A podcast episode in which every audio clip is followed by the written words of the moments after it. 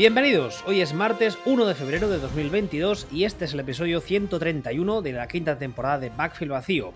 Podéis escuchar y descargar el programa en footballspeech.com y también en todas las plataformas habituales de consumo de podcast, cuyos links encontraréis en la web. Tenemos un canal de noticias en Telegram, de Vacío, y estamos en Twitter, arroba Ball y arroba. Junto a mí una semana más está Sillon Ball. Buenos días. Buenos días.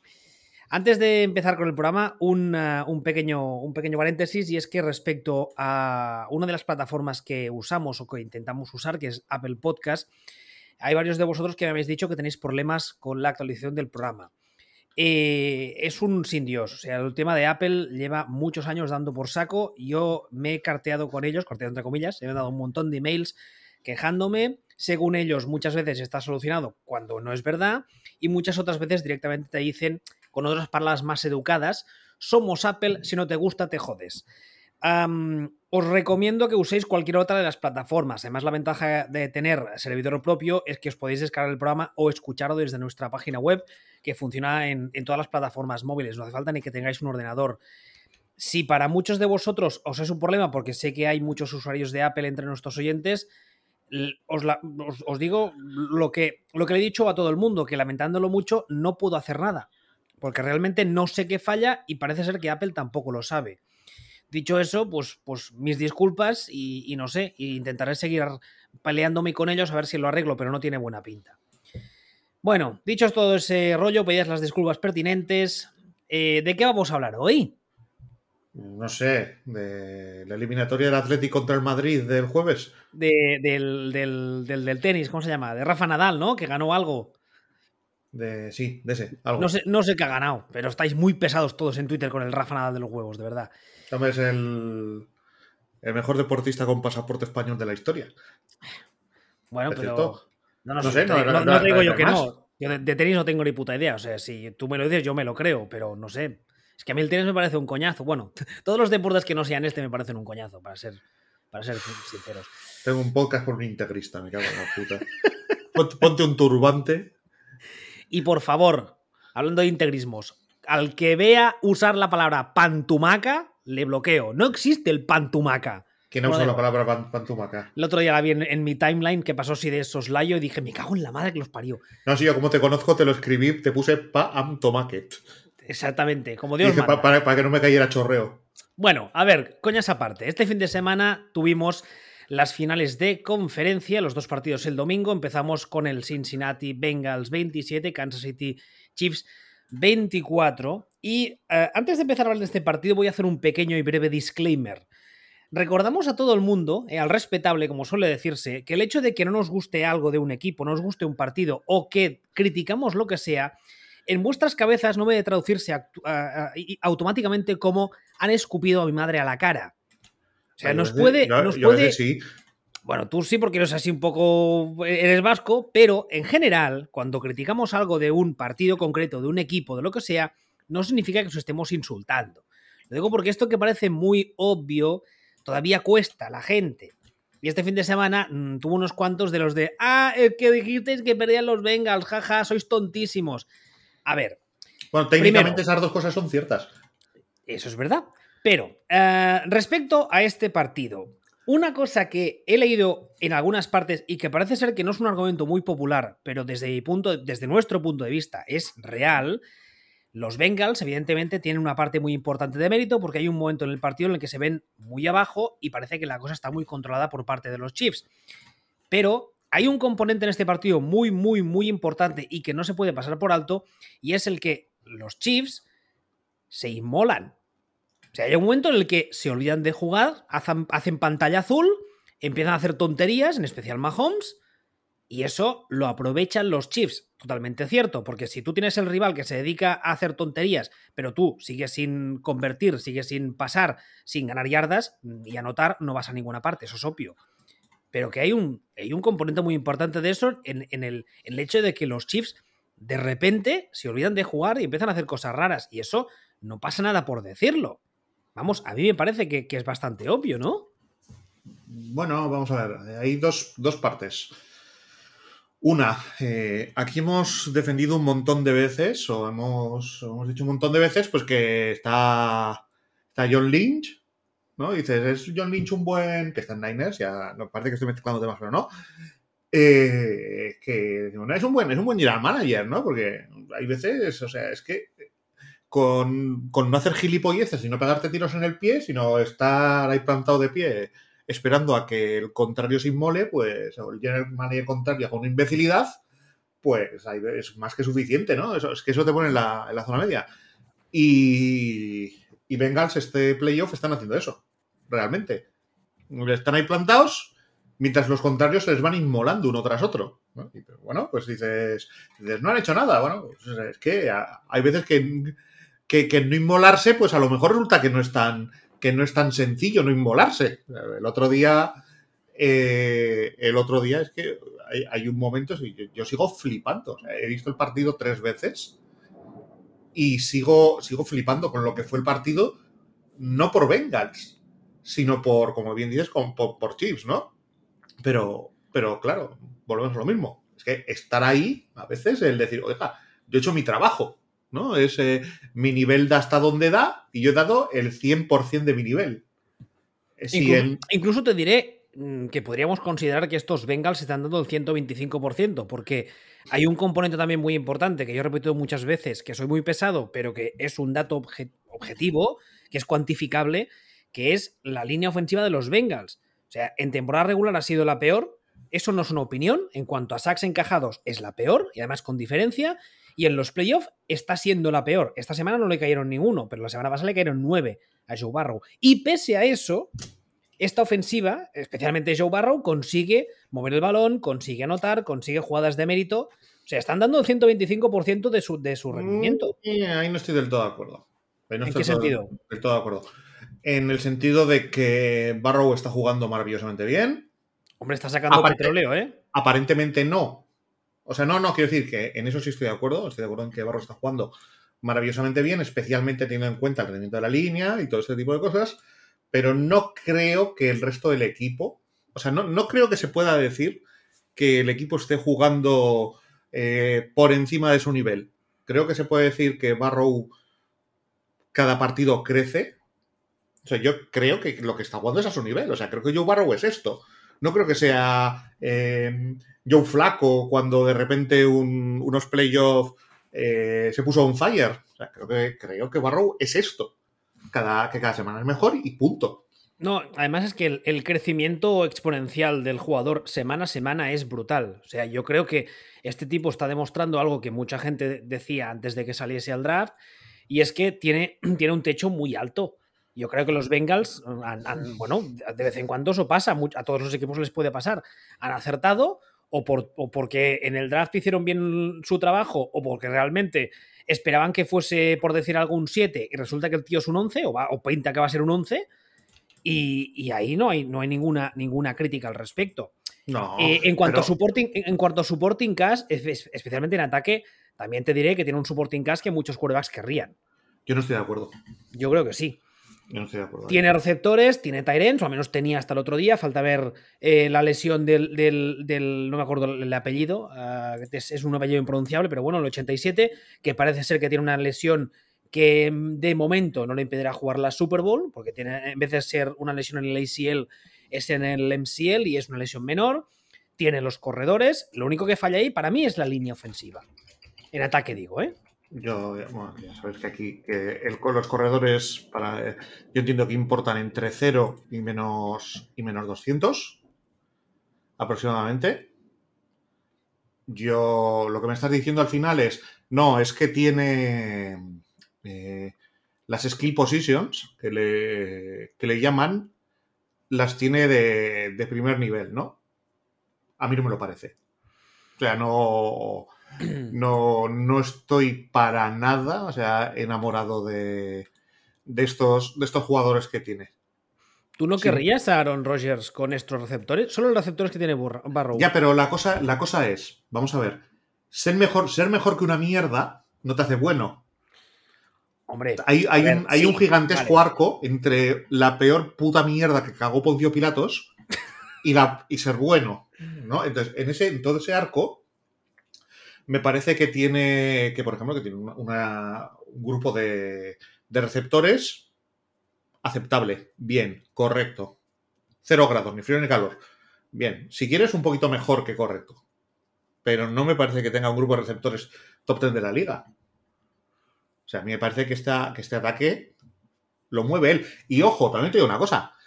No me parece que esté jugando. que esté jugando tan bien. O para ser exactos, me parece que Barrow está jugando muy bien teniendo en cuenta la línea que tiene y el rendimiento del resto.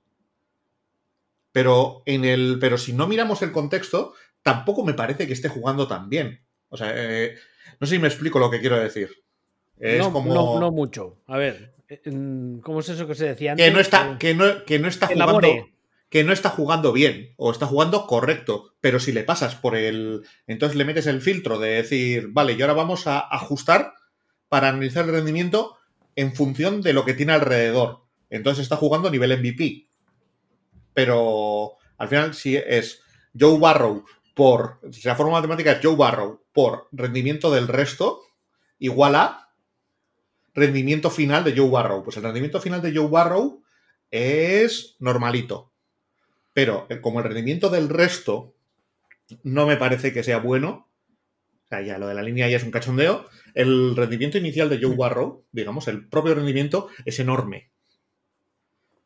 Y es que esto no sé cómo explicarlo porque es muy jodido.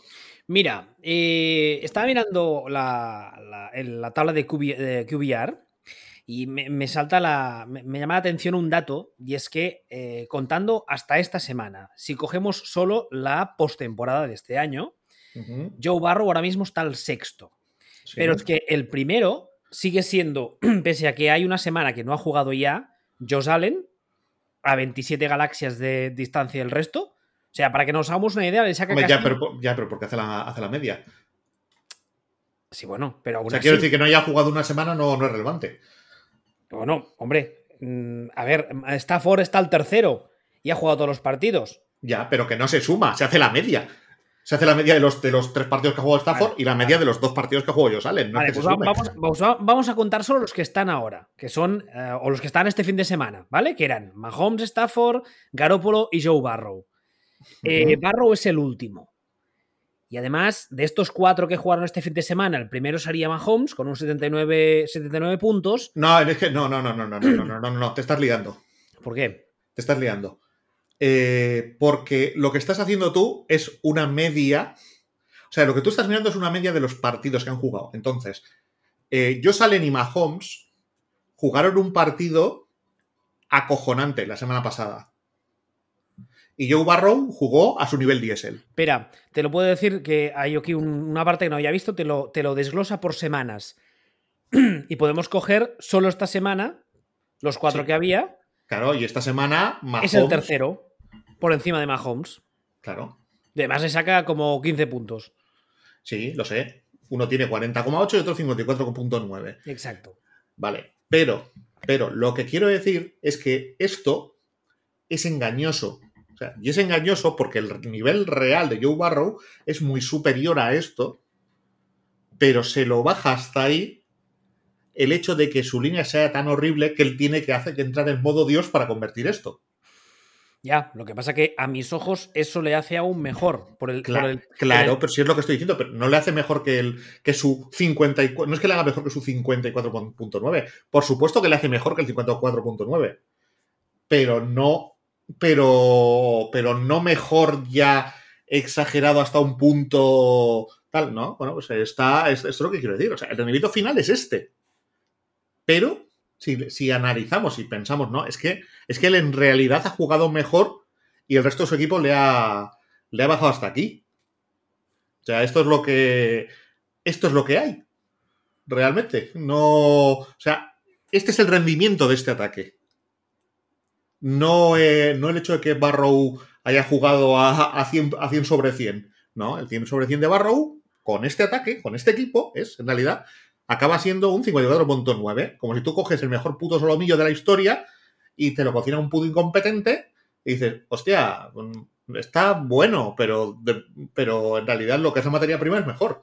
Debería estar mejor. Eh, o sea, exactamente. Entonces, bueno, bien, pues os digo que hay que tener mucho cuidado a la hora de analizar esto de Barrow, porque en realidad Barrow está jugando mejor, pero el global del ataque está jugando peor.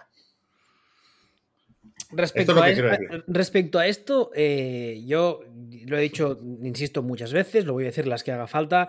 Ya sé que soy muy pesado, pero el tema de la ofensiva en Cincinnati hay que arreglarlo. Y cuando digo hay que arreglarlo, ya vamos tarde. Porque cuando terminó la temporada pasada, que Joe Barrow se rompió y se rompió bien, todo el mundo dijo, vale, prioridad de esta offseason es arreglar esa línea. Estamos un año después y la línea se igualó peor. ¿Vale? Entonces, yo, como fan de Houston, me pasó una cosa muy curiosa. Y es que me tiré 10 años aguantando a Peyton Manning viendo como mi división me da por saco. Peyton Manning se rompe, se retira, se va. Y como fan de Houston digo, puta madre, lo hemos perdido de vista. Y llega Andrew Luck, que pintaba a otro Peyton Manning. Y yo como fan de Houston, y me pasó a mí, le pasó a los fans de Titans y le pasó a los fans de Jaguars, dijimos, mierda. ¿Pero qué pasó? Que resulta que por la incompetencia de esa gerencia en ese momento de los Colts, un señor que pintaba a Peyton Manning se quedó por el camino. Y a nosotros como rivales de conferencia nos hicieron un favor.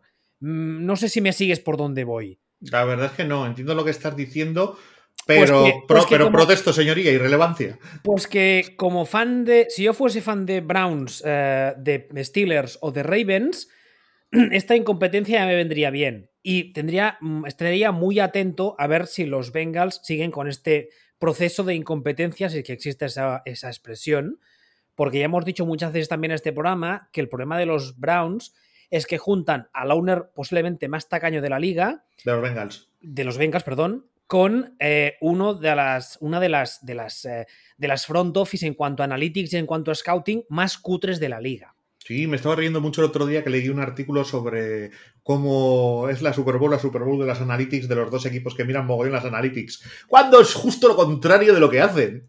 Es que es muy grande. Mm, al menos en, el caso de los Bengals. No, y en, el caso, y en el caso de Rams es bien sabido que el tema de las analytics lo tiene regulinchis.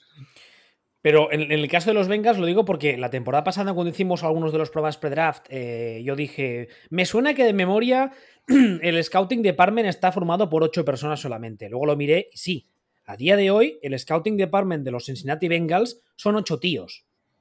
Solo ocho.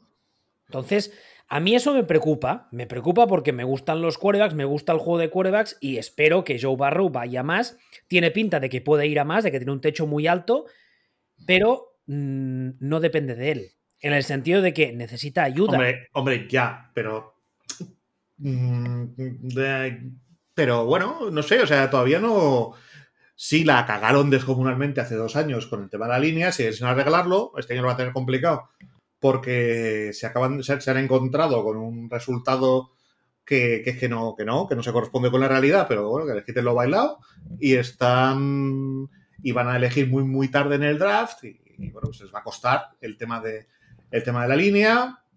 Mm, lo tiene, y son, el tema son cosas que tienen que ir arreglando ya porque el año que viene es ya el tercer año de el tercer año de Barrow y en breve les va a tocar pagarle la mandanga sea, no, tienen mucho tiempo para, para, ir enchufando cositas a su alrededor baratas.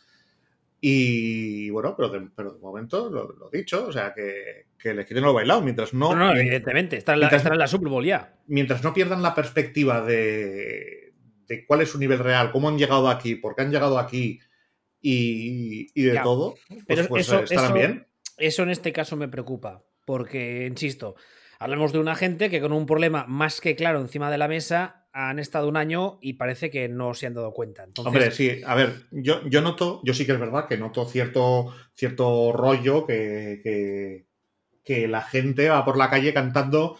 No, no sé por qué dan tanto miedo estos Bengals, ¿no? ¿Sabes? Pero el. Pero realmente.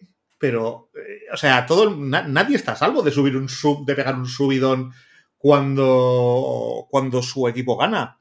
O sea, eh, tu equipo lleva un año jugando mal, hace un partido bueno, que no digo que sea el caso de esto, y, y, puedes coger un subidón. Y si por lo que sea ganas a un equipo ultra bueno, pillas el ultra subidón y de repente dices, dices madre mía, madre mía, eh, que este año nos metemos en la UEFA.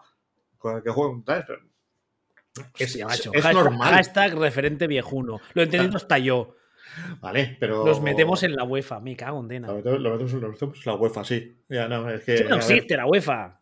Sí, lo de, lo de, que sí, pero que lo es que claro, es que lo de la, lo de la Europa League realmente es que no tiene glamour ese nombre. No, o sea, la UEFA suena más añejo.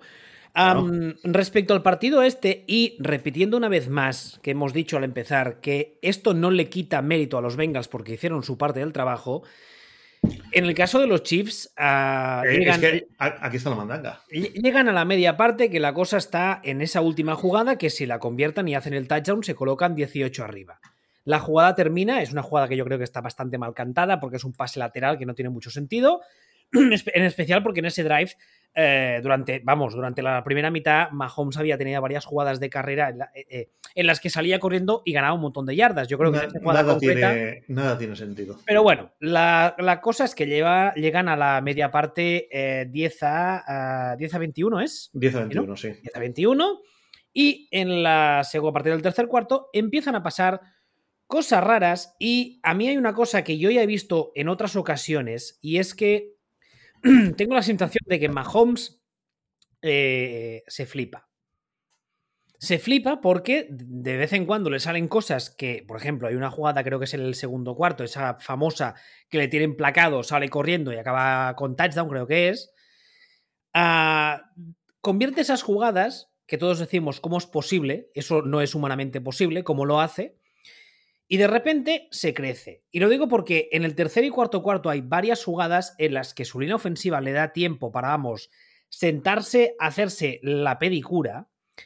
Y el tío se pone a bailar y a moverse sin ningún tipo de sentido cuando podía haber salido corriendo y ganar yardas él por su, por su propio pie, nunca mejor dicho, o podía haber, haber hecho algo y termina la mayoría de jugadas en sack, con un montón de pérdidas de yardas o en pase incompleto y entonces, esa sensación de que mm, es un poco gente que se flipa, ya la he tenido antes con Mahomes. Esta, esta temporada, cuando empezó el año, se dijo que una de las cosas que estaban trabajando o que habían trabajado con él era el hecho de que fuese consciente de que esas cosas no podía hacerlas y que tenía que coger un poco lo que la defensa le daba. Cuando empieza el partido contra los Bengals, parece que hace justo eso que la defensa de los Bengals cuando lo cubre, le cubre A, él toma B y viceversa. Y la cosa va funcionando. Y el drive, el primer drive que tienen, o los dos primeros drives eh, que anotan en el partido, son muy buenos precisamente por eso. Porque son drives en los que no hay pases muy largos. La gran mayoría son pases de 7, 10 yardas como muchísimo. Unas cuantas carreras de 5, 6, 7 yardas. Alguna carrera de Mahomes y anotan las dos veces sin muchos problemas. Pero luego yo no sé si es, si es Andy Reid, que ya han empezado a salir los de siempre, que es que Andy Reid luego en las grandes ocasiones se hace caca. Pero es que es verdad. Pero, ¿hasta qué punto es Andy Reid? Hasta, pues por ejemplo, hasta el punto de que con segunda y, eh, segunda y gol en, la 1, faltando 5 segundos, no saca, no saca a los que tienen que chutar el balón. Deja, deja Mahomes. El otro día me decían ayer, ¿no? Es que esto es culpa de Mahomes por no chutar. Y digo, quieto parado. Quieto parado. Hombre, Mahomes no es Doc Flurry, ¿eh? No, chuta también. Ya, pues os digo que quieto parado con este tema, que en este caso, en palabras de. Si, Paul McCartney dijo yo soy la morsa, o, John Lennon, en este caso, él, precisamente él dio la morsa. Pero Vamos a ver, es que, es que pasan un montón de cosas rarísimas en este partido, en el sentido de que en este momento, el hecho de que. El hecho de que fallen o de que la líen en esta conversión, los sistemas estadísticos que, dicen qué probabilidad de victoria hay, apenas cambian. O sea, es que el partido está ganado. Realmente. Y el partido está ganado no es que la tenga, no es que la tenga el algoritmo yo creo que lo teníamos todos en este momento. El partido está ganado, punto. Y también lo tenían, y también lo tenían Chips. O sea, Chips en ese momento, yo creo que hacen la de. hacen la de jugar con, con el codo por fuera de la ventanilla escuchando al Fari. Hombre, cuando, llega, cuando llegan a la mitad del partido, la sensación de dominio de los Chiefs que tenemos todos es, es, es absoluta absoluta, absoluta. Les está saliendo todo, a los Bengals parece que no les sale nada, tienen el partido dominado, corren a placer, pasan a placer, anotan cada vez que tocan el balón o, casi.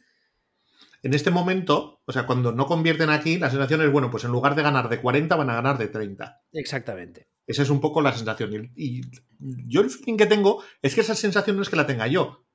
Es que la tienen ellos. Es que la tienen ellos. Sí, y que se flipan. Y que, exactamente, y que llega un momento en el que en realidad no va pasando gran cosa, porque no va pasando gran cosa. Empieza la segunda parte, empiezan con pants, empieza no sé qué, empieza no sé cuál, pero en realidad tampoco van ganando de tanto. ¿No? A veces estos hacen un.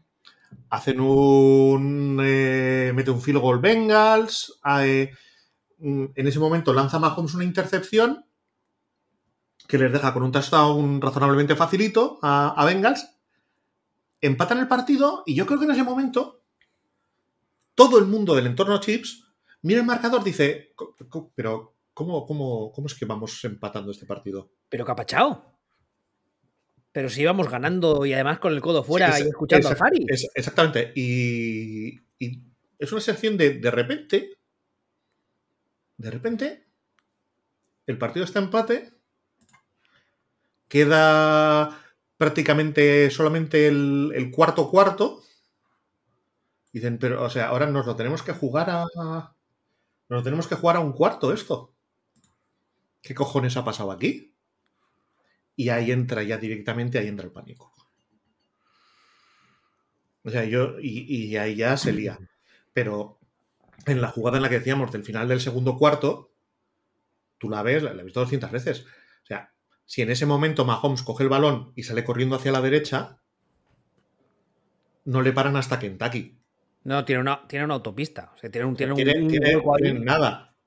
Ahí, ahí. Y lo mira. Ahí no te diré. No, solo es que pudiese. O sea, podría haber anotado yo. Es que ahí anota Peyton Manning de carrera. Sí. De esa, de esa forma de correr que tenía. ¿Sabes esa jugada que hizo en Denver ya? Ese rollout que entra en la endzone y dices, em, se me acaba, ha puesto, de anotar corriendo. se me ha puesto a cámara lenta la imagen, que he tocado. Y no, no, es que corre a esa velocidad. pues es un poco, eh, eh, eh, o sea, es que no tiene ningún tipo de sentido, porque además, tal y como recibe el snap, es como que no lee. Le han dicho, no, tú tira eso. Ah, vale, pues tiro eso. Y ya toman por saco. Y dices, hombre, a ver. Y luego lo que te digo, hay varias jugadas en las que, en las que baila en el pocket de una forma completamente necesaria y la sensación que tengo yo desde fuera es que mm, todos tranquilos que esto lo arreglo yo porque soy muy bueno y ahora hago un pim pum aquí, hago unos bailes de salón y ya está. Y bueno, eso le sale una vez, pero no va a salir siempre. No, y le suele salir, pero en este caso. No, pero no, este no, tiene por qué salir siempre. No tiene por qué salir siempre, pero como te digo, en este caso, para mí la cosa es que, entran en pánico. Ojo, y entran en pánico justificadamente, porque eh, ellos se plantan 21-3 ellos están ganando 21-3. Que no se hablará de esto como de las de Patriots y, eh, contra Falcons, pero esto es eh, prácticamente equivalente. O sea, estamos hablando de que faltando 5 eh, minutos para el final del segundo cuarto, están 21 a 3 arriba. O sea, en 25... creo, haber leído que es el segundo o está empatado con el mayor déficit recuperado en una final de conferencia en cuanto a puntos. Seguro, pero esta, la cosa es que dices, hombre, sí, es que es una... para, pero para mí la mandanga está en que en 10 minutos de prórroga, más segunda parte, más 5 más cinco minutos del segundo cuarto, hacen 3 puntos. En 45 minutos de juego efectivo, Chips hacen tres puntos.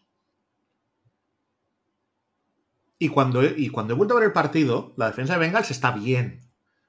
Pero la defensa de Bengals no les revienta. Sí que tengo la sensación de que, de que el entrenador de Bengals hace unos ajustes en el, medio tiempo que Andy Reid no es capaz de, ajustar nada. Nada de nada. Y esto sí que es algo también que, se, que, que se ha dicho siempre de, Andy Reid y que yo creo que, es, que tiene cierta tiene cierto pozo, o sea, que es, uno de, que es un entrenador de te, hago un plan de partido en siete días acojonante, pero tengo serios problemas para ajustar, o sea, es, eh, es mejor entrenador de la liga en la pizarra. Entre sí, de, de, hecho, creo recordar que junto a Belichick es uno de los entrenadores que cuando sale del bye, o sea que tiene días extra para preparar un partido, tiene un récord, si no impoluto, Pues casi no, casi. no sé si ha perdido alguna vez en toda su carrera. No, igual, igual ni ha perdido, pero eh, sí que es verdad que en cuanto a ajustes eh, sobre la marcha, algo por ejemplo que siempre se ha dicho que Belichick es un genio, que McDaniels lo hace muy bien, eh, Andy Reid pues, pues es, es su talón de Aquiles, ahí falla. Sí, Ahí sea, falla y- y la verdad es que la sensación que tienes es que, repetimos, una vez más, los Bengals hacen su trabajo en este partido. No les estamos quitando mérito.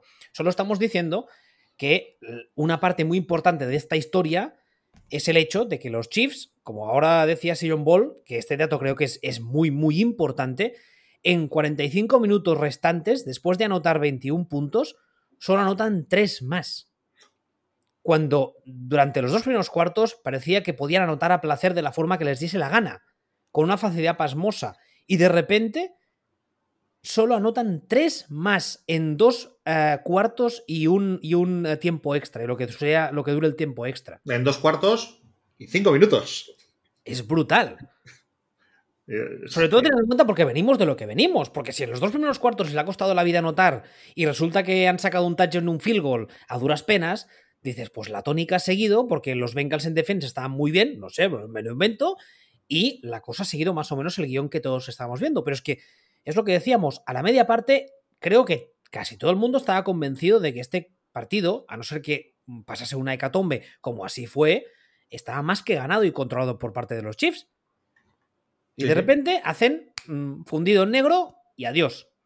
Y los otros, insistimos, hacen su trabajo. Siguen ahí, mm, convierten, anotan, siguen compitiendo y la sensación que te da es que a partir de la, del halftime hay un equipo que sigue compitiendo y otro que dice, bueno, ya está, me relajo porque esto ya Pues ya está, no, vámonos, ya vámonos no, para sí. casa. Vámonos Sí, para o sea, casa. O sea, Sa- el- Sácame las babuchas para sentarme en el banquillo que me pongo las pantuflas de estar por casa. la. mm, ¿Cómo llamarlo? Eh, en la estadística de probabilidad de victoria hay un momento en el segundo cuarto que te da un 94,8% de posibilidades de victoria de, de Chiefs. O sea, que este, este tipo de cifras te las dan en, eh, al final del partido, ¿no? No te las dan en, en estos momentos, ¿no? Pues 94,8% en el segundo cuarto. O sea, estos son niveles Medvedev. Esto es una que, que luego te explico también ese comentario. Pero esto no. Ese no, ese no es ruso. Ese es ruso, sí. Ah. Ese, ese- ese es ruso. Y, y, y esta sensación es que la tenemos todos. La tenemos todos. O sea, mérito bestial de, de Bengals de no bajar los brazos. Hombre, O sea, es- evidentemente, de creer en la- ellos mismos y, y estar ahí hasta el final. Claro, claro, o sea, este es un caso muy bestia de, de la liebre y la tortuga, me parece a mí. Además, es que es una de las cosas que también se ha dicho de estos Bengals toda la temporada, pero en especial desde que empieza la postseason, y es que es un equipo que cree muchísimo en, el, mismo. Y tiene, por ejemplo, el caso de, Barrow, ya lo hemos comentado, eh, tiene poca experiencia en la liga, pero es que el caso del kicker, que al final del partido, entre comillas, es un poco el héroe, entre muchas comillas, es un tío que es rookie. Es, un, es un crío. O sea, casi casi podría ser hijo mío y hijo tuyo seguro, por edad. Es, es un puto crío y está ahí y. Ese y comentario me ha convierte- parecido de muy mal gusto. Pero es verdad o no? Probablemente. Es que es muy joven. Bueno, no, para ser mi hijo tendría que haber fornicado yo a una edad a la que estaba todavía con los Playmobil. O sea, como 20 Bueno. años. Bueno, sí, bueno. Soy- Eh, vasco. eh, que es verdad que eres vasco, perdón. Eh, las tablas no, no aplican igual. Bueno, dicho lo que sea, eh, es que es un equipo eso, que cree muchísimo en sí mismo, que la sensación un poco que da es que nadie da un duro por ellos, en general, y que, y que eso lo cogen, e- esa sensación que muchas veces eh, Belichick ha sabido inculcar a sus equipos de es el mundo, el mundo contra nosotros. Nadie cree en nosotros, todo el mundo nos subestima, etcétera, etcétera. Y esta gente, pues, pues, pues mira, pues oye, Super Bowl y representantes de la conferencia americana eh, en la Super Bowl. ¿Te parece que hablemos del San Francisco LA? Como quieras. A ver, el otro partido del domingo eh, fue el eh, San Francisco 49ers eh, 17, Los Angeles Rams 20.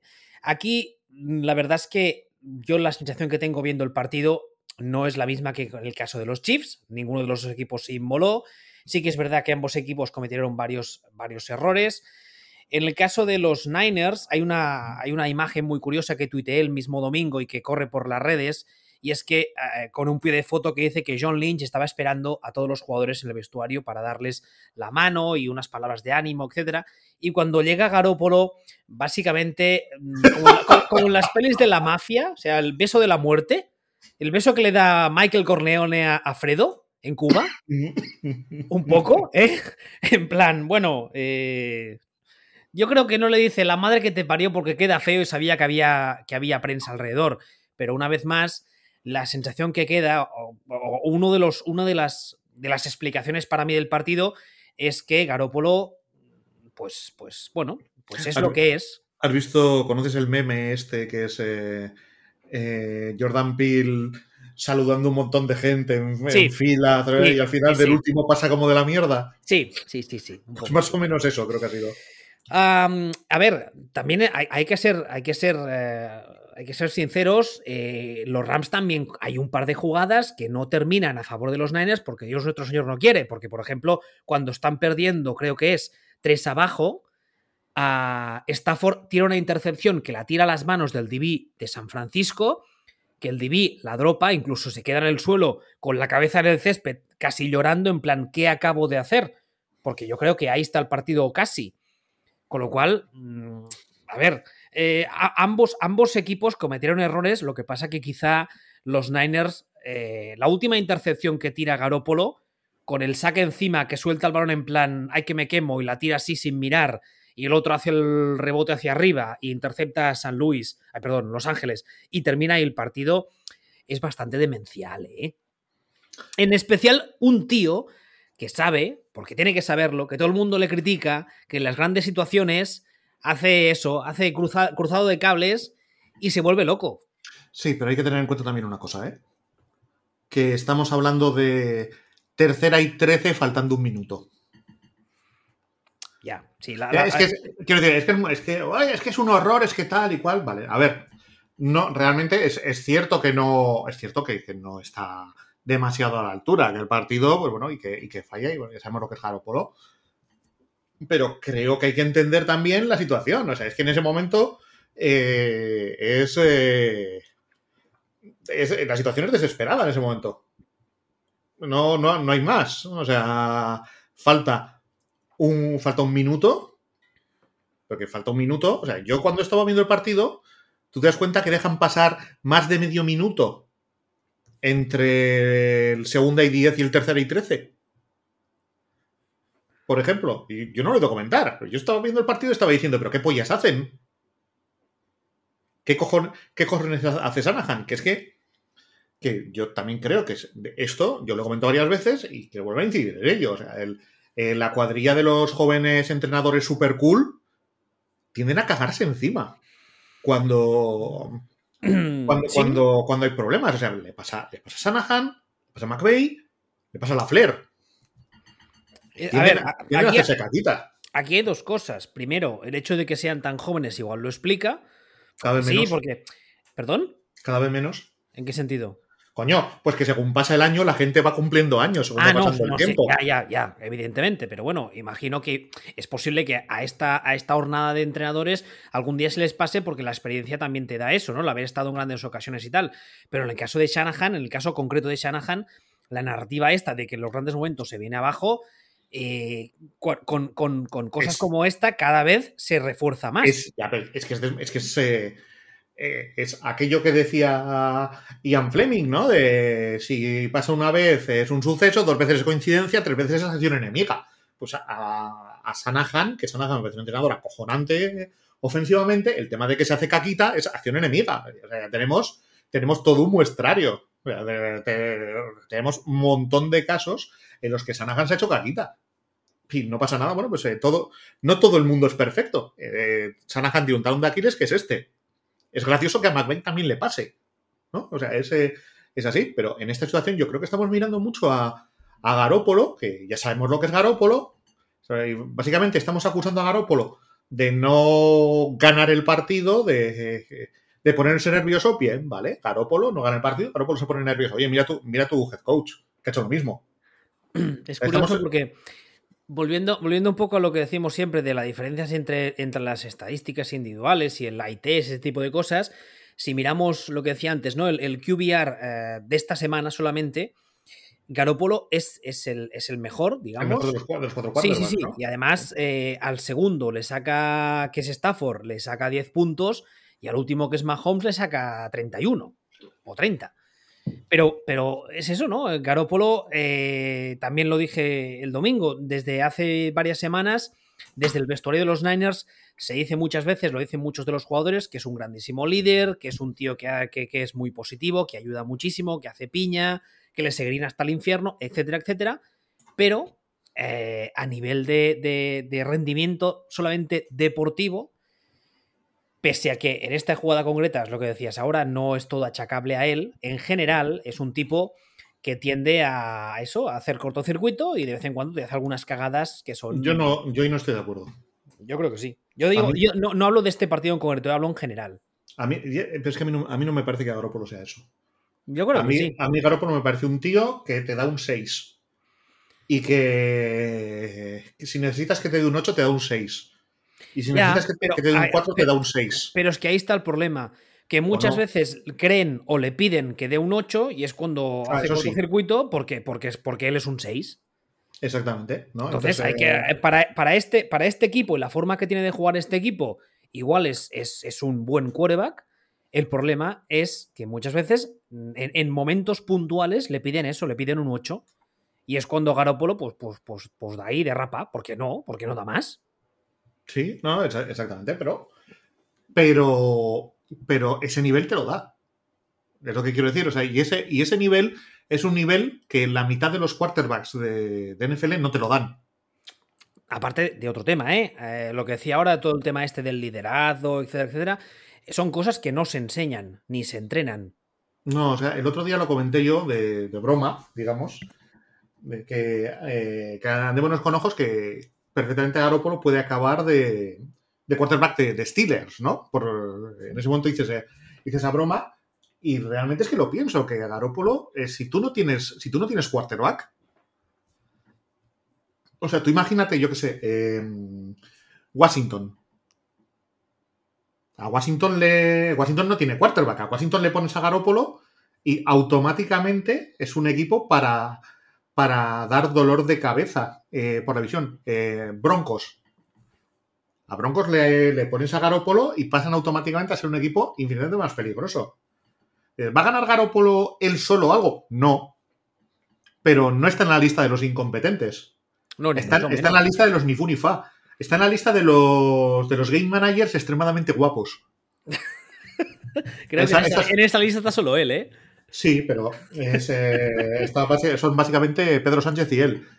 ¿No? Pero el. Sí, o sea, tú, tú sí te has dado cuenta, es, el mismo, es el mismo modelo en diferentes edades y gamas, ¿no? Que tú puedes tener a Garópolo o, al tío que hace de The Witcher o a Pedro Sánchez. ¿no? Son, como, son, como, son como muñecas matrioscas, pero bueno, después de esto no te, no, no te imaginas a. Iba a decir, no te, si no te imaginas a, a Garópolo presidiendo un consejo de ministros. Yo no, porque imagino que se dedicaría a tirarle los trastos a Irene Montero.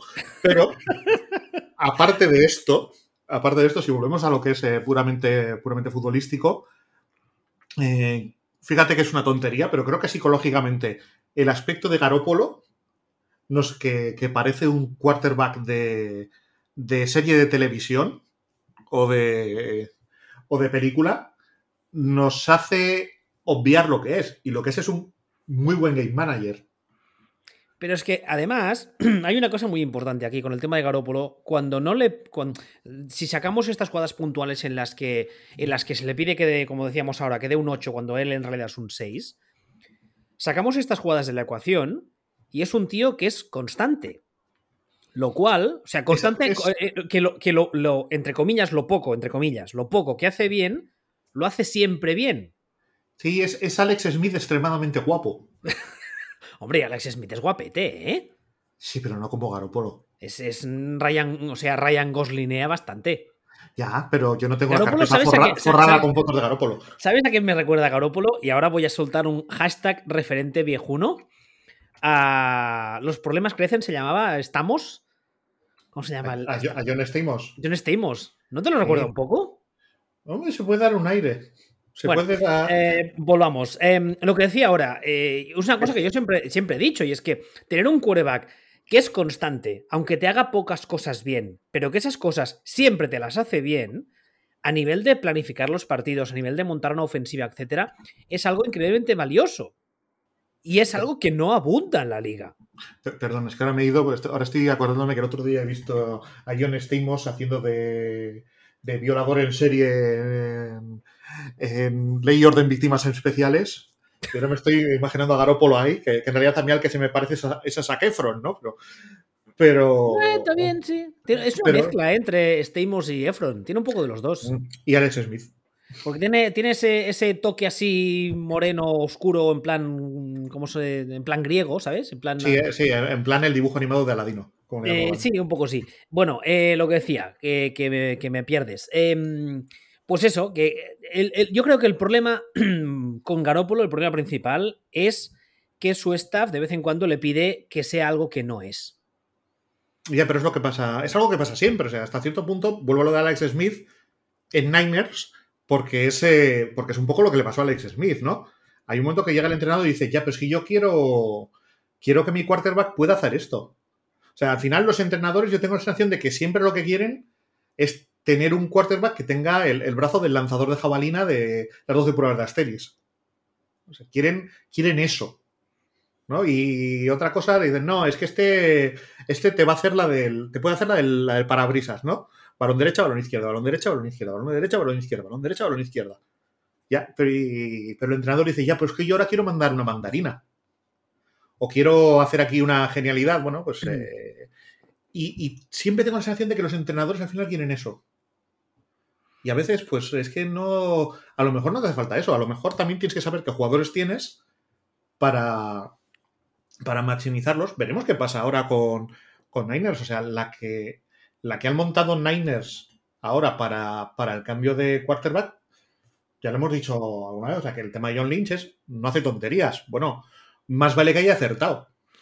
Bueno, ahí está el tema, ¿eh? Porque primero, evidentemente, el mismo Garópolo, eh, después del partido, ya, una de las preguntas, si no la primera que le hicieron, fue cómo queda su futuro en San Francisco. Él ha dicho que está encantado, que quiere volver, que, bueno, lo, lo de siempre, ¿no? Que, que quiere muchísimo este vestuario, bla, bla, bla, bla, bla.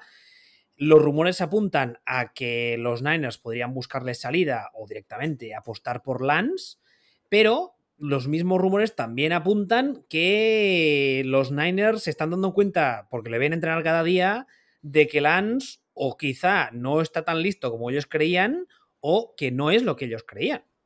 Y entonces ahí van a tener un problema, porque claro, si sacas a Garópolo o te lo sacas de encima o lo mandas no sé dónde para meter a Lance y resulta que Lance está jugando o juega peor, mm, Es que Lance tiene 21 años. Es que es muy jovencito. Que antes, que antes hablábamos de Barrow. Lance tiene 5 años menos que Barrow. Perdón, 4 años menos que, que Barrow. O sea que es. eh, eh, que, ¿cómo, cómo, ¿Cómo haces? ¿Qué? O sea. eh, no, lo, no lo sé. Yo creo que. Creo que el timing les. No sé, tengo la sensación de que se han precipitado. Y de que han medido cosas o han esperado cosas de una forma de una forma un poco rara. Por eso digo el tema de que cuidado que aquí esta puede ser una metedura de patata descomunal. Que de hecho huele un poco huele un poco a peligro, situación a seguir, posible posible posible cagada. Mm, La, la situación contractual de Garópolo ahora mismo, ¿cuál es? ¿Está bajo contrato? ¿El año que queda- viene le queda queda un año. Le Le queda queda un un año, es eh, le queda un año, pero es muy fácilmente cortable. Hombre, a ver, yo creo que, o sea, por mucho que le quede solo un año, cortarlo no van a cortarlo porque incluso se, ellos mismos han comentado la posibilidad de que, de que este año que viene vuelva y siga siendo titular, lo cual no me parecería mal. Ya, pero eso es lo que tienen que decir si lo quieren traspasar.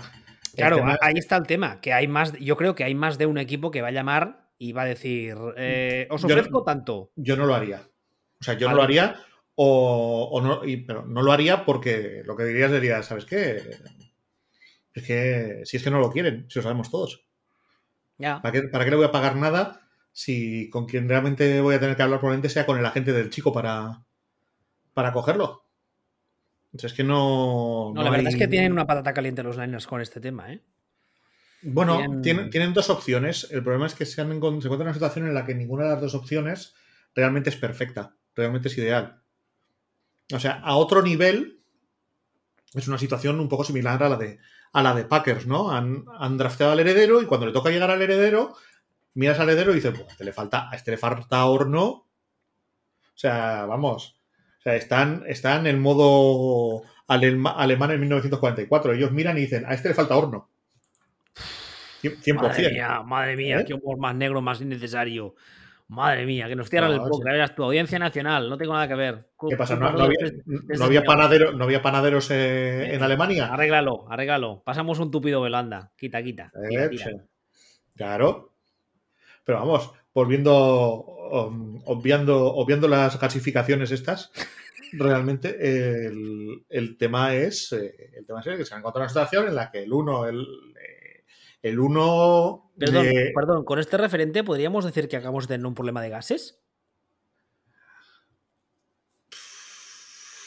Ya paro. es que ahora solo me salen chistes aún más negros. Vale, sigamos. O sea, es, no, es, jodido, ¿eh? Porque cuando escuchas, escuchas el, chiste en boca de otra persona te das cuenta de, que, era, de, que era macabro, ¿eh? De que, mal, mal. No, no, macabro no, de mal, ¿eh? Mal. Audiencia Nacional, era todo broma. Era broma. Ya, ya, pero hostia, ¿eh? Fíjate que no suelo pensar que se me que cruzo líneas, ¿eh? Pero. Te has dado cuenta, ¿no? bueno, va, volvamos. A ver. Eh... Disculpas. o algo. a ver, sí, que es, todo. Eh, ya sabéis que no tenemos filtro y así nos va en la vida. Eh, decía, este domingo, este domingo, la madrugada, de hecho, del domingo al lunes, domingo 13 de febrero al lunes 14, a las 0030 es el kickoff, ya sabéis todos cómo va, porque imagino que más de una hora ha visto alguna Super Bowl, ya sabéis que hay el kickoff, o sea, hay el, el sorteo de campo, se anuncian los ¿De finalistas. ¿De qué me estás hablando? De la Super Bowl. ¿Cuándo, ¿cuándo es? Es el domingo 13 de febrero al lunes 14. ¿Eso no es este domingo? No, es el siguiente. ¿He dicho ah, este? Yo creo que sí. Ah, no te, no, no te estamos haciendo mucho caso, como siempre, pero igual. Perdón, perdón, me refiero no a este domingo, sino al siguiente. Y decía ahora, antes se entrega, si no recuerdo mal, hay tres cosas diferentes. Primero se entrega el trofeo Walter Payton, que es el hombre del año, que suele ser cosas de estas eh, benéficas y tal. Eh, luego está, eh, salen los, los inductees al Hall of Fame de este año. Y luego hay el sorteo con una moneda especial, toda la mandanga. Con lo cual, mm, veremos si empezar puntual, pero bueno. El tema es que van a jugar los Cincinnati Bengals, que actuarán como locales, contra los Angeles Rams, como visitantes. A ver, yo creo que aquí una de las historias del partido es una historia que ya hemos, hemos repetido muchas veces estas semanas, y es la línea ofensiva de los Bengals, ¿qué va a pasar con ella? Pero claro, insisto, esta historia ya la hemos dicho cada semana y cada semana nos dan un zas en toda la boca. Lo que pasa es que creo que esta semana cambia un poco la película porque delante tienen a una defensa bastante, bastante importante con un señor que se llama Aaron Donald, que vamos, mm, yo creo que si de normal ya sale motivado, de hecho, en la última jugada del partido entre los Niners, tal y como hace la intercepción, Donald, que casi consigue el saque, de hecho es quien fuerza un poco esa jugada, se levanta del suelo, mirando a la cámara, levanta la mano y se señala el dedo del anillo como diciendo, ya lo noto, entonces yo creo que el partido de los Bengals va a salir, vamos, aunque le pongan tres tíos a comerse el césped. Y no solo eso, sino que encima estaba un Miller por ahí, que nadie nos acordábamos mucho de él, porque está mayor y tal, pero cada semana va haciendo cositas. Entonces, no sé cómo ves tú el partido de los de la, la Super Bowl, ¿cómo la ves? Pues como, como el partido de, de Chips eh, contra Bengals. No se me ocurre ningún escenario en el que Bengals puedan ganar el partido, sino hay una, una implosión bestial de, de Rams. Y Bengals, pues harán lo que están haciendo hasta ahora. Pues se plantarán allí, harán su trabajo y esperarán que el contrario no lo haga. No creo, a diferencia. Bueno, a ver, honestamente, yo tampoco, yo no pensaba que, que Chips iban a impresionar hasta este punto, como impresionaron el otro día. Y, más cuando estás en medio del partido y te vas la mitad, como hemos dicho antes, que la cosa ya parece, vamos, más que encarrilada. Sí, pero es curioso. En el partido de. En el partido de regular season les pasó lo mismo. Exactamente lo mismo. Entonces, eh, bueno, pues a lo mejor hay una dinámica de somos unos sobradetes en. Sí, eso, eso te voy a decir. Que en chips que les ha mordido el culo. Ah, no, yo, yo respecto a los Rams, lo único que, que, veo que pueda pasar es que esta, esta, final de conferencia de esta semana contra los Niners, yo creo que para McVeigh era muy importante también para sacarse un poco de encima la narrativa esa de que eh, su, uh, su, su uh, maestro le tiene comida a la cabeza, etcétera, no puede con él, bla, bla, bla. Y una vez pasada esta final de conferencia, que yo creo que se ha quitado un peso de encima, que no llegan a este partido en plan, bueno, ya está, ¿eh? la cosa dura ya está, nos hemos cargado los actuales campeones, nos hemos cargado los Niners, que eran los, los, los, los, complicados, y ahora llegamos aquí y bueno, ya más o menos yo creo que ya lo tenemos, ¿eh? Si salen con esa mentalidad, los Bengals pueden dar un susto. Lo que pasa que, en especial, viendo el partido de los Chiefs esta semana, que los Rams, claro, no lo han jugado, pero yo creo que les puede salir un poco de moraleja, ¿no? Hombre, sí, yo me imagino a McVeigh diciendo, diciendo 78.000 veces eh, que no nos puede pasar esto. Claro. O sea, que si vamos ganando de 20, hay que intentar ganar de 50. Por si acaso. Que, luego, que, no sé, que luego se te tuerce el tobillo Aaron Donald, se te tuerce el tobillo Stafford y lo hemos liado. Ahí estamos. Que se te tuerce el tobillo Aaron Donald y, Stafford de repente eh, se mira al espejo y dice, me cago en la puta que voy a ganar una Super Bowl y a partir de ese momento se caga entero o sea, esas cosas, eso puede pasar. Hombre, y tanto. O sea, son. Pero ya son cosas. Eh, de nuevo, estamos, estamos yendo a situaciones en las que. Son situaciones muy extremas y además son situaciones en las que los Bengals no tienen ningún tipo de control. Eso, a eso voy. O sea, son situaciones. Todo requiere de que, de que Rams implosione. Absoluta, absolutamente todo. Y ojo, y aquí un saludo afectuoso a los fans de los Bengals, muchos de los cuales se han acordado de mi señora madre esta semana. Ah, aquí no vale a posteriori decir, oh, es que ya lo dijimos. A ver, aquí el sentido común. Yo lo, hago mucho eso.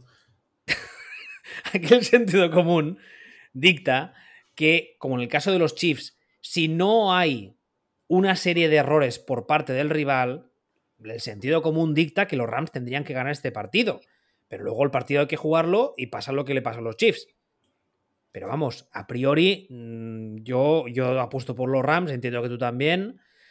A nivel de roster, creo que tienen mucho más talento. Tienen una serie de jugadores que yo creo, como decía ahora, que saldrán ultra mega motivados, lo cual eso puede pasarles factura, esperemos que no. Aaron Donald está que quiere el anillo sí o sí. Bob Miller tiene uno y tiene la experiencia que en esas grandes situaciones yo creo que ayuda a un vestuario. Stafford eh, es otro que tal.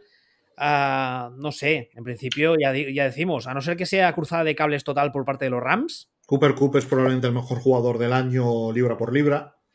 Y lo volvió a demostrar además contra los Niners, que tiene varias recepciones de estas que es, ah, me cubrís, ah, me cubrís con dos, ay, qué risa, pues mira, la cojo igual. Así que no sé. No, o sea, yo sí sé. Esto es todo lo que no sea una victoria de Rams eh, es, una, es una sorpresa de, dimensiones siderales, ¿no? O sea, es, exagerado y hasta el punto de que es que sencillamente, pues, eh, Vengas no solo necesitan jugar bien, sino que necesitan implosión del rival. Claro, jugar bien ellos y que el rival juegue mal. Exactamente, entonces. Lo que pasa que eh, también hemos visto muchos otros años que la Super Bowl pintaba súper bien, con marcadores un poco abultados, etcétera, y luego ambos equipos, no sabemos si por la magnitud de la, de la situación, se vienen un poco abajo y la Super Bowl termina siendo un. en, cuál estás, pensando? ¿En cuál estoy pensando? ¿La de los Rams y los Patriots, por ejemplo? La de Rams y. ¿Te das cuenta hasta dónde te está yendo? No hace tanto, ¿no? Bueno. A ver, déjame ver el listado. No, hace, hace cuatro años ahora mismo. No, cuatro no son tanto, hombre. No, cuatro no son tanto, es verdad. Sí, pero lo que quiero decir es que esta es un poco la. la única. Realmente. Mm, o sea, nos ha pasado, nos ha pasado quedarnos sin Super Bowl en algún momento. Claro, por ejemplo, la de, la de Denver contra Carolina que Carolina no, se presentó. No, estábamos sin partido ya a los 10 minutos. Exactamente, la de. La de, Denver. Exactamente, también, nos, también no, hubo, no hubo partido, pero realmente la Super Bowl sí que suele haber. Bueno, sí que es verdad. Si estoy repasando así, sí, porque por ejemplo lo del año pasado fue una paliza sin paliativos de Tampa a Kansas City. Es que también fue una de las de nos que hemos sin partido nada más empezar, cuando se Eh. vio que la línea de chips no, no daba. El Kansas City San Francisco fue interesante. Estuvo bien, a ratos, estuvo bien, hasta que luego ya Kansas City ya Mahomes entró en modo Dios y San Francisco no pudo pararle. La de Eagles y Patriots tuvo mucha emoción. La de Patriots y Falcons no hace falta ni decirlo. Sí, algunas ha estado, ha estado bien, no sé. Veremos qué hay. Pero bueno, además, por cierto, eh, nosotros que siempre usamos el, el, uh, hashtag referente viejuno, el halftime show de este año es hashtag referente viejuno que te cagas, ¿eh? ¿Tú has visto quiénes van? Sí, pero ¿eso es referente viejuno? Hombre, de unido, ¿eh? De No unido. O sea, la- la- Ah. cuando Dr. Dre empezaba, digamos, en este mundillo y empezó a petarlo, estamos hablando de la época de NWA hace 30 años, ¿eh? Hace más de 30 años. ¿Más de 30? Sí, estamos en el, estamos en el Ah, sí, 2022. es verdad. O sea, 30 años te vas. 30 años son las Olimpiadas de Barcelona. ¡Ay! ¡Ay! ¡Ay! ¿Sabes? ¿Cómo lo olvido eso? Me cago en la leche. Tres, tres años eh, es curro. 30 años. Pero bueno, sí, sí, es, es- la verdad es que este año lo dije, es uno de los halftime shows que me apetece más ver. Porque hace algunos años que, bueno, que... eh, Ah, es que es, eh, lo que pasa es que es un. Yo, la, la fanbase un poco de la NFL, yo entiendo que este tipo de cosas las controla más que la fanbase europea o española, que lo que es el público en general, ¿no? Porque todo este tipo de, todo este tipo de gente, quitando realmente a, a Eminem, a España no llegó. O llegó de aquella manera, o llegó en, como grupúsculo, o llegó, o llegó tal. O sea, mientras en Estados Unidos estaba Hombre. petándolo esta gente, en España estábamos con Chimo Bayo y con esa auténtica obra maestra de la música que es What is Love de Hathaway. Hombre, cuando, cuando Eminem lo Que lo, que lo es, obra maestra de la música, lo de, a muerte lo defiendo. Mucho más que la papa que ganó el otro día la Eurovisión. No sé qué ha pasado con Eurovisión, no tengo ni idea. Sé que hay follón, pero no sé qué va. Luego le digo a mi señora que te llame y te lo explique, que ella es la experta. Vale, eh, cuando Eminem lo petaba aquí en España, eh, Dr. Dre ya se había puesto a producir casi casi. Sí, pero tengo que Ya no era conocido como intérprete y Snoop Dogg sí, pero menos.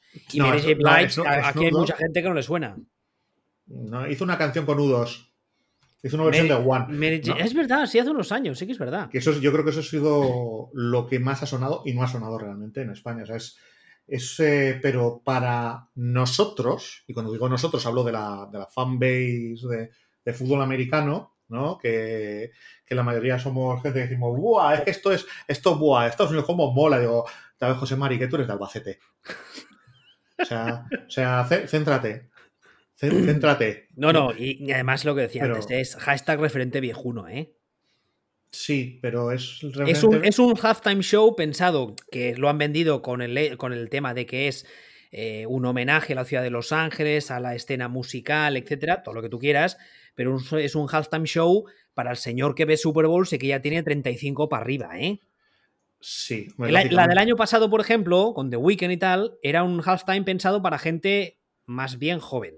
Ya, pero no puedes, pero no puedes comparar el nivel de The Weeknd con, con esto. Ah, O no, no, esto, evidentemente. esto realmente me cuesta mucho recordar una, una, un halftime show de la Super Bowl con este nivel de. con este cartel, digamos. Con este, con este peso.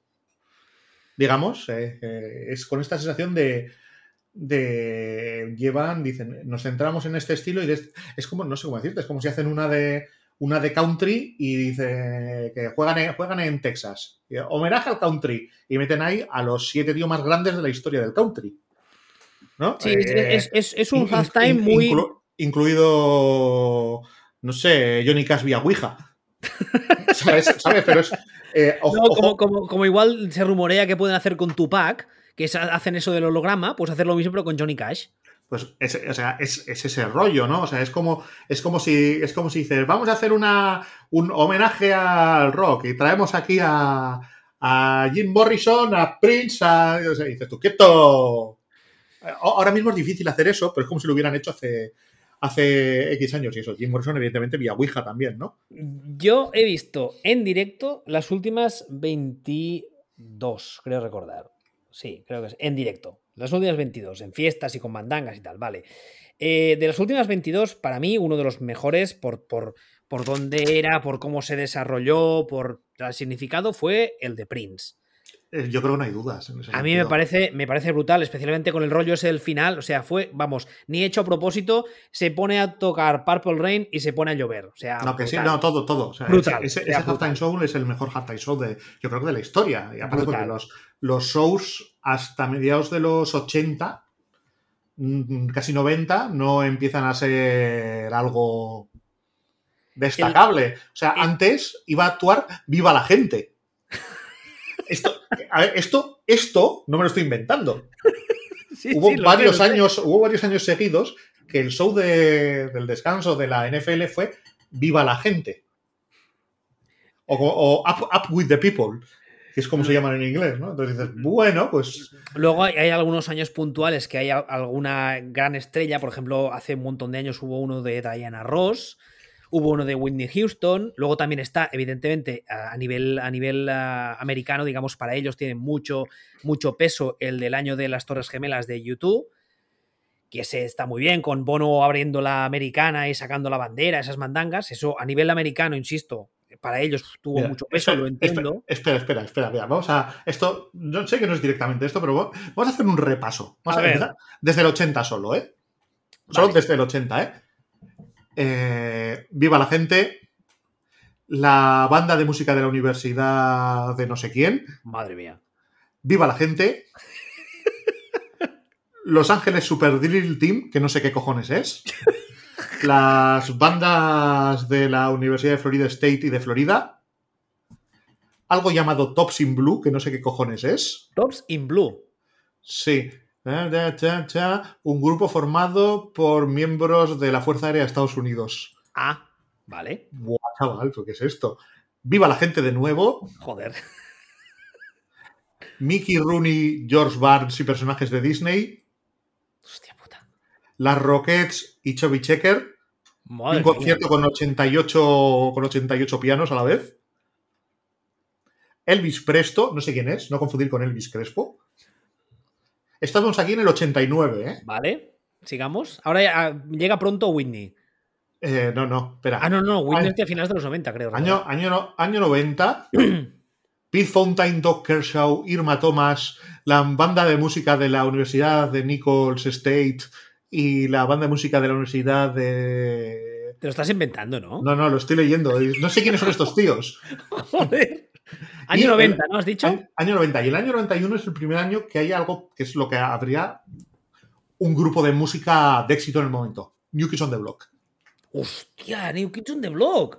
New Kids on the Block, año 91. Con, eh, ¿no, era, ¿No era Mark Wahlberg uno de los integrantes? No era. no, el, el no, Donny, Donny, ¿no? Era Donnie Wolver, el de. El hermano. sí, el hermano, el, el tío que se suicida al principio de, del sexto sentido. El de Ley Jordan. No, ¿No? ese, ¿No ese es de, de- de Blue Bloods. Ah, es verdad, es verdad. Bueno, sigamos. Año 92. Gloria Estefan. Vale, sí. Con la Miami Y- Sound Machine. Y Brian Boitano, el patinador, por lo que estoy viendo. ¿Brian Boitano? Sí, para mí muy famoso gracias a South Park y la canción que haría Brian Boitano. Si estuviera ahora aquí. Sí. 93. Primer estrellón, Michael Jackson. Vale. Que además es la época del, del black and white, creo recordar. Es posible. Sí, vale. Bad Santas. 94. Clean Black, Tanya Tucker, Travis Street y The Jazz. Eh, Pasa palabra. Country. Ah, vale. 95. 95. ¿Esto qué es esto? Patti LaBelle, Hostia, Tony Pati, Bennett, Madre Miami. Sound Machine, otra vez Arturo Sandoval y algo llamado Indiana Jones y Marion Ravenbooth. Yo esto sé quiénes son, pero yo- que yo sepa no cantan. Madre mía. Patti LaBelle y Tony Bennett, pero, pero, pero si eso es un, es un concierto de Yayos, por el amor de Dios. Hombre, eran menos yayos en ese momento, pero sí. no, no, yayos. ya, pero no me refiero al tipo de música que han Esto hecho toda su esto carrera. esto lo tengo que buscar porque veo que el, el tema de la Super Bowl era Indiana Jones and the Temple of the Forbid- Forbidden Eye. Indiana Jones y el Templo del Ojo Prohibido. Pero, pero, a mí lo, pero, lo del Templo del Ojo Prohibido me suena casi más al libro de, de Albert Hitchcock y los tres investigadores. pero, pero, bueno. ah, 96. Diana Ross. Vale. Recordemos Eh, que, en, en cierto, este momento, a ver, Diana hacía Ross 20 era- años, Hacía 20 años que Diana Ross eh, había dejado de ser un nombre gordo. Joder, madre mía, ¿qué edad tenía en el 96 Diana Ross? No sé. Tenía que ser una señora, ¿no? Una señora de edad No, respetable. pues, no, poco más de 50 tendría. Ah, pues mira, yo pensaba que sería mayor. 97. No, los Blues Brothers. Me parece. Pero, pero, pero, pero. ZZ, ZZ Top. Bueno, Dan Aykroyd, John Goodman y Jim Belushi. Bueno, ZZ Top y James Brown. Esto está, esto está bien. vale. Lo, que, lo que no comprendo es que esto sea en Luisiana y no en Chicago. Me parece un insulto a Chicago, en un concierto de los Blues Brothers, en algo de esto, y que no sea Eh. en Chicago. Bueno, 98. 98, Boys to Men, Smokey Robinson, Martha Reeves, la de Martha Reeves de Bandelas, los Pero, pero Temptations, ¿qué, qué jugaron en Queen Detroit? Latifah. ¿Eh? ¿Qué jugaron en Detroit? Jugaron en San Diego, pero era como Coño. 40 univers el tema era 40 aniversario de Motown. Ah, amigo. Claro, ahí está. Vale, más. Año 99. Gloria Estefan, Stevie Wonder, Big Bad Voodoo Daddy y Savion Glover. Hostia, Gloria Estefan, a tre- tres. Bueno, una es Miami Sound Machine, pero en principio. Gloria, Gloria Estefan lleva dándome por saco desde mi adolescencia. ¿Y eso por qué? Porque lleva. Porque por algún motivo España decidió que tenía que comprar el disco de mi tierra como si fuera el álbum blanco de los Beatles. Eh, vamos a comer el mejor disco de la historia. Esto es una, es una pasada. Los, jóvenes van este, disco se vendió en España, estaba hasta Sí, en sí. la sopa. Como churros, sí, sí. Ellos se toman por culo. Eh, Yo tuve, tuve hace muchos años un- una clínica dental donde iba y tal, porque de pequeño, pues lo típico, ¿no? Que hacía aparatos y iba bastante. Y lo ponían de hilo musical. Constantemente en todas partes. Era brutal, era brutal. La gente, la gente se queja de Phil Collins porque no recuerda eso. Un respeto a Phil Collins. ¿Por qué le tenéis tanta tirria a Phil Collins? En fin. Porque, porque es música de ascensor. Pero es que Phil Collins es, vamos, es Jesucristo de la música en comparación con, con las que ha perpetrado eh, Emilio Estefan. Pues O ima- sea, que, ima- que- que nos, imagínate. que nos trajo a John Secada hasta en la sopa. Hostia, también. John Secada. Imagínate que en mi subconsciente asocia a Gloria Estefan a un dentista. Puedes imaginarte lo que siento cada vez que oigo a Gloria Estefan. Pues sí. Espera, estamos, ya en el, estamos ya en el 2000. Ahora viene. Y, no, y fijémonos, fijémonos en cómo han sido los cómo han sido los espectáculos, que esto es como, bueno, ah, psa, ah, 2000. ¿Quién, quién tocó en 2000? 2000. Phil Collins, precisamente. Cristina Aguilera, Enrique Iglesias, Tony Braxton y Edward James Olmos de narrador. Y esto lo tengo que ver, lo tengo que volver a ver solo por ver a Edward James Olmos de narrador. Madre al jodido mía. Teniente Castillo. Ah, 2001 al Capitán U2, ¿no? Adama. ¿Eh? 2001 fue YouTube, ¿no? No, es 2002. Ah, no, claro, 2002. sí, Lógicamente. vale. 2001 fueron Aerosmith y NSYNC. Con, con Britney Spears, Mary J. Blige y Nelly. Eh, Esto es probablemente el concierto con mejor cartel en ese momento hasta ese momento. sí, sí, por, por, por, por la, por la cantidad de mega estrellas que juntaron. Sí, por- pero megaestrellas en ese momento. Hombre, evidentemente, claro. ¿sabes? Eh, porque Stevie Wonder es Dios, pero es Dios en 1975. Claro. No cuando ya han pasado incluso 20 años de la puta bazofia que fue I Just Call to Say I Love You. Eh, año 2001 Aerosmith y Sting y esto. Año 2002 es el que dices tú, el de, el de U2. El de Bono que se abre la americana y sale la bandera y todos llorando, sí. Exactamente. El que me, me pareció bastante decepcionante. Al final, siendo un irlandés, uno lo que espera que saques es una birra y tal vez un paquete bomba, pero no una bandera de Estados Unidos. Hombre, paquete bomba ahí justo después del 11 de septiembre, yo lo veo regulinchi, ¿eh? Hay tradiciones irlandesas que hay que respetarlas. Son sus tradiciones. Sigamos. Eh, el 2003, Sanaya Twain, No Doubt. Mira, antes, antes hablabas de country. O Sanaya Twain no es country, eh, es otra cosa. Bueno, Eh, digo que soy country, pero en realidad hago pop y mi único valor musical es estar buena. Shania Twain, ¿y quién más has dicho? Estaba muy buena. Eh, no Doubt y Sting.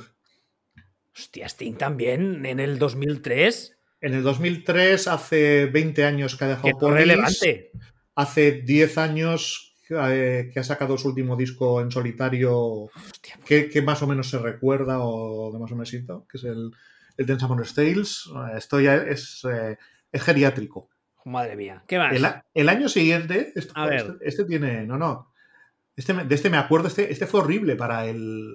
No sé, el de los Who. No, Jessica Ah. Simpson, Janet Jackson, eh, Puff Daddy, Nelly, Kid Rock y Justin Timberlake. Hombre, el año de la teta. El año de la teta. Madre mía, ¿2004 fue eso? Hace 17, años, 18 No me jodas. El año siguiente, Paul McCartney.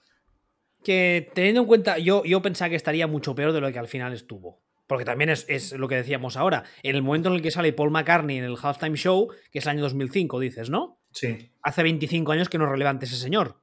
Bueno, Paul McCartney es eterno. Tira. No, no, es- no, lo digo en serio. O sea, Paul McCartney es como. Y el año siguiente fueron los Stones. Sí, O sea, pero esta- que los Stones no estuvo mal. Porque los. Stones son los Stones. Y Paul McCartney lo mismo. O sea, ese.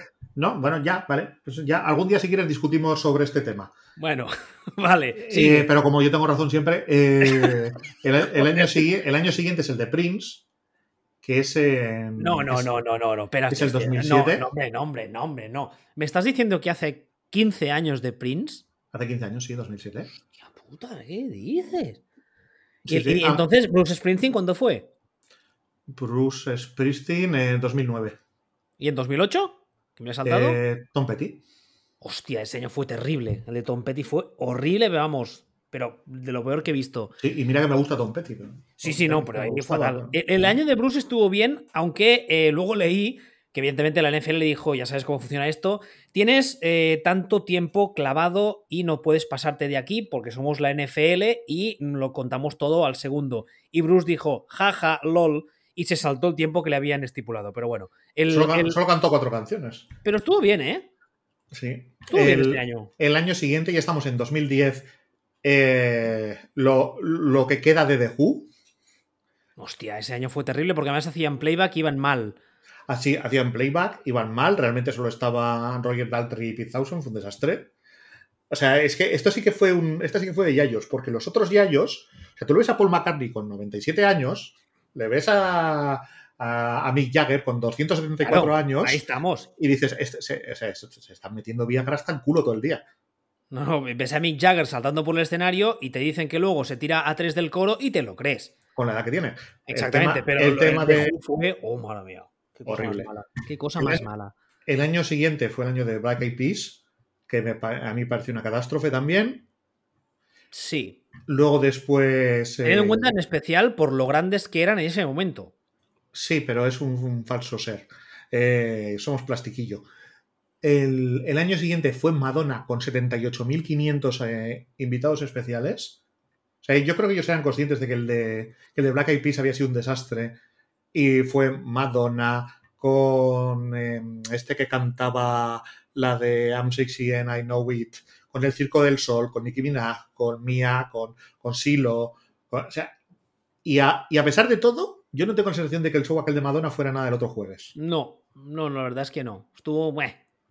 Eh, el de Beyoncé con Destiny's Child. Ese estu- estuvo bien. fue el bueno, que por, la- por el- por el- todo, todo, lo que, todo lo que fue la, la parafernalia, digamos, más que las canciones, no estuvo mal. ¿Es el año que también sale Bruno Mars? No, es el siguiente. El siguiente es Ah. Bruno Mars y Red Hot Chili Peppers. Bruno Mars con Red Hot Chili Peppers y eh, de Red Hot Chili Peppers hay una anécdota buenísima. Imagino que si tenéis una edad sabéis que hace muchos años se hicieron, eh, digamos, un- mucha polémica porque una de las portadas de sus discos o uno, uno de, los, de los carteles de la gira eran ellos en pelotas con un calcetín colgado de la polla. Ah, como, como lo de, como lo de Murdoch, más o menos. Eh, bueno, el tema es que a la NFL le dijeron, somos los Red Hot Chili Peppers y vamos a salir medio en pelotas. Y la NFL les dijo, si salís medio en pelotas, no volveréis a tocar ni en Murcia. Y al final negociaron y salieron sin camiseta. Entonces ahí, ahí salieron los, los, Ese estuvo bien, ¿eh? Los, gana- ganaderos de Murcia se metieron en el ayuntamiento y en la sede de la NFL y les obligaron. Claro, por eso. Eso estuvo bien, por eso. A mí me gustó bastante. Bueno. Porque además es un poco lo que hacíamos con los Stones. Los, los Chili Peppers mm, tienen mucha energía, con lo cual, bueno, está bien, no te duermes. Bueno, el año siguiente fue Katy Perry, el año del tiburón, ¡Oh, el año del tiburón! con Lenny Kravitz y Missy Elliott. El año del tiburón. El, el año siguiente, ¿Es el de Lady Gaga? no, es el de Coldplay, que me pareció fabuloso porque fue. Estuvo Coldplay con Beyoncé, Bruno Mars y Mark Mm. Ronson. Sí. Y, y la sensación que quedó fue: menuda puta mierda lo de Coldplay, le han, sal- le han salvado el culo los Los invitados. demás, sí, sí, sí, sí. Sí, o sea, el, esto. El año siguiente fue el de Lady Gaga. ¿Qué año es ya, Lady Gaga? 2017. Ah, ya estamos ya a tocar. Estamos ya. Que es, el, es el Eh, que se, el que se tira y que han hecho el meme ese de post me mato. Exactamente. El año siguiente Justin Timberlake. Justin Tim. Hostia, no me acuerdo de ese. Ah, sí, sí, sí, sí, sí, sí. sí. Bueno, estuvo. Como, como- como todo, como todo lo que ha hecho Justin Timberlake o lo que es, es eh, eh, entra por un oído, sale por el otro, no molesta y no deja pozo. Es, es exactamente eso, Justin Timberlake. Es, eh, es así. El año siguiente fue Maroon 5 con... Ah, sí, ese año fue el año que cuando salió al escenario, que iba vestido, todos en el bar dijimos, ni se paga que este señor termina medio en pelotas. Y a cada canción iba quitándose una pieza de ropa. Sí, Porque Maroon 5 es eso. es eso. Con, Talento musical poco, despelote mucho. con Travis Scott y con la mitad menos talentosa de Outcast. Que como era así, este, el que no es del 3000, este Big Boy. Sí. Pues este es el que esto, esos tres, como era Atlanta, diría, vamos a llamar a uno de Aucas, aquí en Albarato. Y ya está. ¿no? Pues esto. Y eh, luego viene Shakira, Jennifer López, Bad Bunny, eh, J Balvin.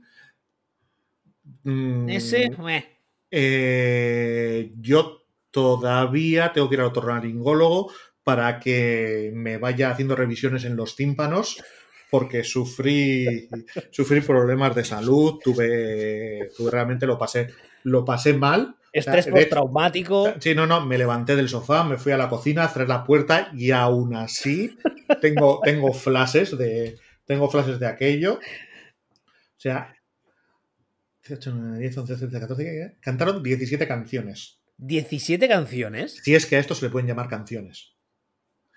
Cantaron, es que, es que tú, tú imagínate a, a Jennifer López que no canta junto a Shakira que hace que es como, que es como poner una sirena y luego, y luego los dos pavos, o sea, eh, mm, madre mía, o sea, no, en serio, es que eh, sigue tú porque yo voy a llorar.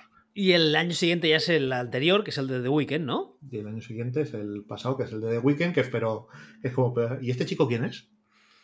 Bueno, eh, ese chico quién es lo dijimos tú y yo y los que son de nuestra quinta, pero al parecer la, la chavalada le conocen todos. No, no, sí, yo sé quién es, pero ¿este chico quién es? Yo, la verdad es que para meterse en un halftime de la Super Bowl me pareció un poco prematuro. Porque Eh, un. One Hit Wonder, casi casi, y bueno, No, y tiene, no, tiene, tiene cosas anteriores y tal, pero yo me quedé diciendo, y este es el. Y no, no hay nadie de. Claro, el problema que tienen es que realmente van gastando ya a, lo, a la gente con peso específico. Ya bueno, pero hay gente a la que puedes volver a invitar, o hay gente también importante que no tienen, no serán los Stones, pero no hace falta irse al The Weeknd. Seguro que encontramos un punto medio, ¿no? Además, yo recuerdo que el- el- la, la escenografía fue como muy, muy ida de olla, ¿no te acuerdas? Con los tíos esos con las máscaras. Sí, pero era. Era una ida de olla. nah, ¿Qué significa eso? Pues eh, no sé, mal. No sé, no sé cómo, no sé, no sé- no sé cómo decirte. Ida, cutre. ida- ida de Cutre, olla mal. No, cutre, cutre. No, Bueno. pero a mí, o sea, el- la, a mí la de este año me parece que es. eh, o sea, yo el año pasado, por ejemplo, no termino de entender que apuesten por algo como eso. O sea, no, no, no termino de entender que no hayan hecho una de, pues, eh, yo qué sé. eh, Billie Eilish con, eh, con Lord, que en realidad es el, es el padre de Stan de South Park, no sé si lo sabes. Y, el, y yo qué sé, y, y St. Vincent por ahí dando vueltas para decir, eh, tenemos prestigio, tenemos prestigio, tenemos prestigio. Mm, Alguna cosa así. Lo del año pasado a mí me pareció muy poquita cosa para lo que es un, un Super Bowl halftime show, ¿no? Este año parece que quieren recuperar esto, pero bueno, sobre todo todo esto, que al final hemos tirado media hora hablando de esto, es para decir que el puto show del descanso de la Super Bowl realmente es algo que tiene, con, intención de que sea algo grande, tiene 20 años. Eh, la sensación de vamos a intentar hacer algo, algo grande, yo creo que empieza con, con el 11S.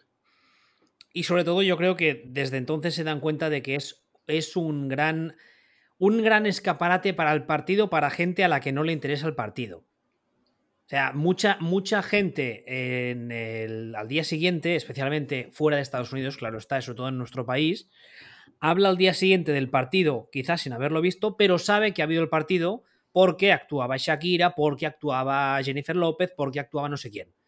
Y eso a nivel de marketing es un reclamo muy importante. Yo creo que este año han tirado más en el sentido de vamos a hacer un show que tenga cierto nivel musical y no tanto para la gente que pasa por ahí, sino para contentar a los fans. Y yo creo que este año, a poco bien que lo hagan, tiene muy buena pinta. Ah, tiene muy buena pinta para un, para un oyente concreto. para mí, sí, claro. Para mí que, lo, que en España no existe. Para mí lo tiene, eh, Estás tú y los cuatro flipados más que les gusta la movida esta. Ya, pero es que yo cuando tenía 18 años estaba viendo discos en la calle Tallés y esta gente los escuchaba todo el día. Es que de eso hablamos hace 22, 23 años. ya, y, y como tú, ¿cuánta gente había? Tres. Ya, ya, ya, lo sé, ya. Soy consciente, pero bueno, aún así me parece un buen halftime show. Si quisieras, si quisieras petarlo con lo que escuchaba la gente en esa época en la que tú andabas vendiendo discos por ahí, en España, en el halftime show, tendrían que hacer aquí, desde Los Ángeles, la oreja de Van Gogh y el sueño de Morfeo. No, por Dios. Eh, invitado especial, Fernando Alonso. Claro, eso, eso, eso era España a finales de los 90. Ay, señor, qué mayores somos. Bueno, eh, lo dicho. Ya le subago. ¿Eh? Ya le subago. Ah, hostia, Alex Subago. por cierto, con la oreja de Van Gogh me pasa algo muy curioso. Cambiaron de cantante hace unos años y me siguen sonando igual. Suenan igual, la diferencia es que la nueva era más mona. La nueva es más mona que la que tenían. Bueno, era, que ya tiene, ya son de mi edad, es que esta gente es de mi edad. Bueno, chavales. Tiene edad para ser abuelos. Para, para, tener hijos jugando en la Super Bowl, como alguien me ha dicho.